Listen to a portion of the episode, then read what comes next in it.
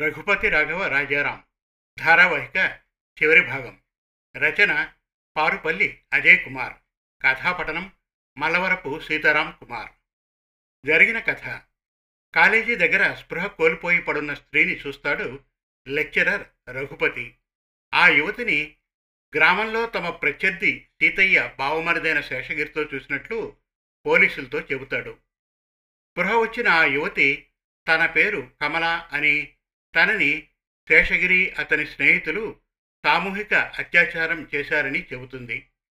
కమలకు తన ఇంట్లో ఆశ్రయం కల్పిస్తాడు రఘుపతి. కాలేజీలో అవయవ దానం గురించి కళ్యాణి చేసిన ప్రసంగానికి ఆకర్షితుడవుతాడు రాజారాం. వాళ్ళ మధ్య పరిచయం పెరుగుతుంది. తన గతం గురించి చెబుతుంది కళ్యాణి. కళ్యాణిని పెళ్ళి చేసుకోబోతున్నట్లు ఇంట్లో చెబుతాడు రాజారాం. కోవిడ్ గురించి గ్రామస్తులకు అవగాహన కల్పిస్తాడు రఘుపతి. సీతయ్య కూతురు లలితకు కోవిడ్ అని తెలుస్తుంది. ఆమెకు తమ ఇంట్లో ఆశ్రయం కల్పిస్తాడు రఘుపతి. రాఘవ లలిత ఒకరినొకరు ఇష్టపడతారు. ఇక రఘుపతి రాఘవ రాజారాం. ధారావాహిక చివరి భాగం వినండి. రాఘవ రాజా మాస్కులు ధరించి చేతులకి పొడుగాటి గ్లౌజులు కళ్ళకు పెద్ద కూలింగ్ గ్లాసులు పెట్టుకొని రక్షిత పద్ధతిలో కారు తీసుకుని వెళ్ళారు. వెళుతూ ఉండగానే రాజా గూగుల్లోకి వెళ్ళి చూశాడు. శ్వాస తీసుకోవడంలో తీవ్ర ఇబ్బంది ఉన్నప్పుడు ఒంట్లో బాగా నీరసంగా ఉన్నప్పుడు పెదవులు ముఖం నీలి రంగులోకి మారడం గమనించినప్పుడు ఛాతీలో నిరంతరం నొప్పిలా అనిపిస్తున్నప్పుడు డయేరియా వాంతులు అవుతూ ఉంటే వెంటనే స్థానికంగా ఉండే ఆరోగ్య సిబ్బందిని లేదా వైద్యుల్ని సంప్రదించాలని లేదా వన్ నాట్ ఎయిట్కి కాల్ చేయాలని ఉంది. వన్ నాట్ ఎయిట్కి ఫోన్ చేసి అది వచ్చేదాకా చూసే కంటే వీరినే ఆసుపత్రికి తీసుకెళ్ళడం మంచిదని కారులో ఎక్కించి తీసుకెళ్ళారు ఆసుపత్రిలో పరీక్ష చేయించారు. రాజా వచ్చాడని అక్కడున్న రాజా స్నేహితుడు డాక్టర్ అభిజిత్ వచ్చాడు. ప్రభుత్వం మొబైల్ వ్యాన్ల ద్వారా కరోనా పరీక్షలకు సిద్ధమవుతోంది. ఏదేమైనా రోజురోజుకి కరోనా విస్తరిస్తున్న సమయంలో లక్షణాల జాబితా కూడా పెరుగుతూ ఉండడం ఆందోళన కలిగిస్తోంది. ఇప్పుడు సాధారణ తలనొప్పి వచ్చినా జలుబు చేసినా సాధారణంగా వచ్చే ఆరోగ్య సమస్యలు వచ్చినా భయపడుతున్న పరిస్థితి ప్రజల్లో కనిపిస్తోంది. పక్కవాడు దగ్గినా తుమ్మినా అనుమానంగా చూసే స్థితికి వస్తున్నాం అని చెప్పాడు. పరీక్షల అనంతరం తిరిగి గ్రామానికి చేరుకున్నారు. వారిని ఎవరితో కలవకుండా వేరే ఒక పాకలో ఉంచారు. ఆ పాక యజమాని పనుల కోసం పట్నం వలసపోయాడు రెండు రోజుల తర్వాత ఇద్దరికీ నెగటివ్ అని రిపోర్ట్ రావడంతో గ్రామం అంతా ఊపిరి పీల్చుకుంది. లాక్డౌన్ ముగియపోతున్నదని సంతసించేలోపు ప్రభుత్వం లాక్డౌన్ కాలాన్ని పొడిగించింది. రెక్కాడితే గాని డొక్కాడని బడుగు జీవులందరికీ గాంధీ కుటుంబం అండగా నిలిచింది. ప్రతి కుటుంబానికి బియ్యాన్ని పంపిణీ చేశారు. మొహమాటపడి రాని వారికి స్వయంగా ఇంటికెళ్ళి మరీ బియ్యాన్ని అందించారు. ఈ వ్యవహారాన్ని రఘుపతి స్వయంగా పర్యవేక్షించేవాడు. రాఘవ గ్రామమంతా తిరుగుతూ కోవిడ్ లక్షణాలు ఉన్నవారికి మందులిస్తూ తగిన జాగ్రత్తలు చెప్పేవాడు. ఊరిలో ఎవరూ పస్తులతో ఉండకూడదని ఎవరూ కరోనాకు బలి కాకూడదని నిరంతరం గ్రామస్తుల్ని ఒక కంట కనిపెడుతూ గ్రామం మొత్తాన్ని ఒక రక్షణ వలయంలో ఉంచి కాపుగాశారు ముగ్గురు అన్నదమ్ములు. ఊరు ఊరంతా కూడా వారు చెప్పిన సలహాలు సూచనలు పాటిస్తూ మొక్కవోరి మనోధైర్యంతో కరోనాని ఎదుర్కొన్నారు. రాజా తీరిక వేళల్లో తాను పెట్టదలుచుకున్న పరిశ్రమ గురించి గూగుల్లో వెతికేవాడు. కాలేజీలో పరిశ్రమల మీద బాగా అవగాహన కలిగి ఉన్న ప్రొఫెసర్ చెప్పిన మాటలు జ్ఞాపకం వచ్చాయి. చిన్న తరహా పరిశ్రమలు చిన్న చిన్న యంత్రాలతో కొంతమంది కార్మికులు మరియు ఉద్యోగుల సహాయంతో వస్తువుల్ని తయారు చేసే విధంగా ఉంటాయి. ప్రాథమికంగా మనం పెట్టబోయే పరిశ్రమ భారత ప్రభుత్వం నిర్దేశించిన మార్గదర్శకాల పరిధిలోకి రావాలి. ప్లాంట్ మరియు యంత్రాలపై పెట్టుబడి తప్పనిసరిగా ఇరవై ఐదు లక్షల నుండి ఐదు కోట్ల మధ్య ఉండాలి. మెషినరీలో పెట్టుబడులు తప్పనిసరిగా పది లక్షల నుండి రెండు కోట్ల మధ్య ఉండాలి. భారతదేశం వంటి అభివృద్ధి చెందుతున్న దేశాల్లో ఈ చిన్న తరహా పరిశ్రమలు ఆర్థిక వ్యవస్థకు ఆయువు పట్టుగా ఉంటున్నాయి. ఇవి సాధారణంగా శ్రమతో కూడుకున్న పరిశ్రమలు. కాబట్టి ఇవి ఎంతోమందికి ఉపాధిని కలిగిస్తాయి. ఈ పరిశ్రమలు గ్రామీణ ప్రాంతాల్లో అందుబాటులో ఉన్న వనరుల్ని సముచితంగా ఉపయోగించుకోవడంలో సహాయపడతాయి. ఇది గ్రామీణ ప్రాంతాల అభివృద్ధికి దారితీస్తుంది. ఉపాధి అవకాశాలను సృష్టించడం ద్వారా చిన్న తరహా పరిశ్రమలు వెనుకబడిన ప్రాంతాల యువతకు సమాన ఆదాయ అవకాశాలను సృష్టిస్తాయి. వీటి వల్ల జనాభాకు ఉద్యోగ అవకాశాలు మెరుగుపడతాయి. తద్వారా గ్రామీణ ప్రాంతాల్లోని ప్రజల జీవన ప్రమాణాలను మెరుగుపరచడంలో దోహదం చేస్తాయి. ఈ చిన్న తరహా పరిశ్రమల్లో స్కూల్ మరియు ఆఫీస్ స్టేషనరీ ఉత్పత్తుల తయారీ లాభదాయకమైంది. స్టేషనరీ పరిశ్రమ అనేది సాధారణంగా పాఠశాలలు కాలేజీలు మరియు కార్యాలయాలతో ముడిపడి ఉంటుంది.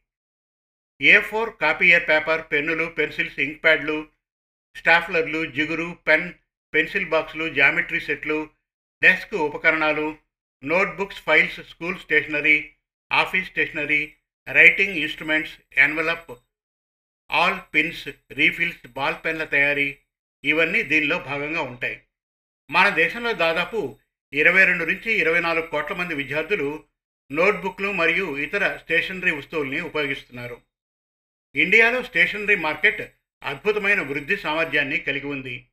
ఇండియా స్టేషనరీ మార్కెట్ ఆదాయాలు రెండు వేల పద్దెనిమిది ఇరవై నాలుగు మధ్యకాలంలో పది పాయింట్ ఐదు శాతం వద్ద పెరుగుతాయని అంచనా వేయబడింది. అందరికీ నాణ్యమైన నిర్బంధ విద్యను అందించే జాతీయ విద్యా విధానం మరియు సర్వశిక్ష అభియాన్ వంటి ప్రభుత్వ కార్యక్రమాలు భారతదేశంలో స్టేషనరీ మార్కెట్ వృద్ధికి ఊతం ఇస్తున్నాయి. పెరుగుతున్న పాఠశాలలు మరియు కార్యాలయాల సంఖ్య మెరుగైన జీవన ప్రమాణాలు అలాగే వేగంగా అభివృద్ధి చెందుతున్న ఆర్థిక వ్యవస్థ కారణంగా రాబోయే ఆరేళ్ళలో భారతదేశంలో స్టేషనరీ ఉత్పత్తులకు డిమాండ్ బాగా పెరుగుతుంది. అదంతా గుర్తుకు వచ్చి స్కూల్ స్టేషనరీకి సంబంధించిన స్మాల్ స్కేల్ ఇండస్ట్రీకి మొగ్గు చూపాడు రాజా. ప్రొఫెసర్ గారికి ఫోన్ చేసి మరిన్ని వివరాలు సేకరించాడు.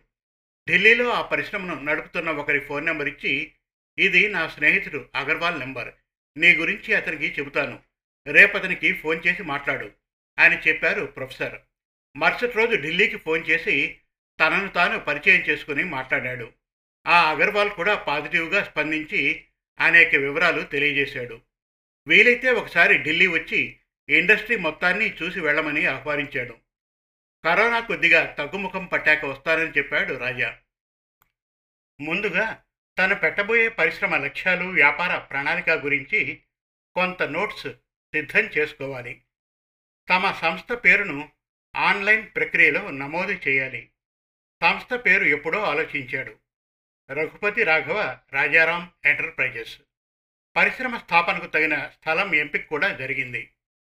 పరిశ్రమకు సంబంధించిన అన్ని అనుమతులు తీసుకోవాలి. మౌలిక స్థానిక సదుపాయాలు చూడాలి. పరిశ్రమకు కావలసిన యంత్ర సామాగ్రి రా మెటీరియల్ ఎక్కడ దొరుకుతాయో చూడాలి. సబ్సిడీ ఎంత ఇస్తారో కనుక్కోవాలి. అన్నీ ఆలోచిస్తూ తాను చేయవలసిన పనులన్నింటినీ వరుస క్రమంలో రాసుకున్నాడు రాజారాం. అన్నలతో దాని గురించి చర్చించాడు. సుమారు రెండు కోట్ల పెట్టుబడితో మొదలు పెట్టాలని ప్లాన్ వేశాడు. సగం దాకా బ్యాంక్ లోన్ తీసుకోవచ్చని అనుకున్నాడు. లాక్డౌన్ ముగిశాక ఒకసారి ఢిల్లీ వెళ్ళి అక్కడి అగర్వాల్ పెట్టిన పరిశ్రమను కూలంకషంగా పరిశీలించి రావాలని అనుకున్నాడు. పల్లెలోని నిరుద్యోగ యువతకు ఈ విషయాలన్నీ చెబుతూ త్వరలోనే వారు తాను స్థాపించబోయే పరిశ్రమతో వారి కష్టాలు తొలగిపోతాయని వారిలో ఆశల దీపాలను వెలిగించేవాడు. లాక్డౌన్ కాలాన్ని ప్రభుత్వాలు దశలవారీగా పెంచుకుంటూ పోతున్నాయి. పట్నాలలో పనులు దొరక్క వలస జీవులంతా పల్లెబాట పడుతున్నారు.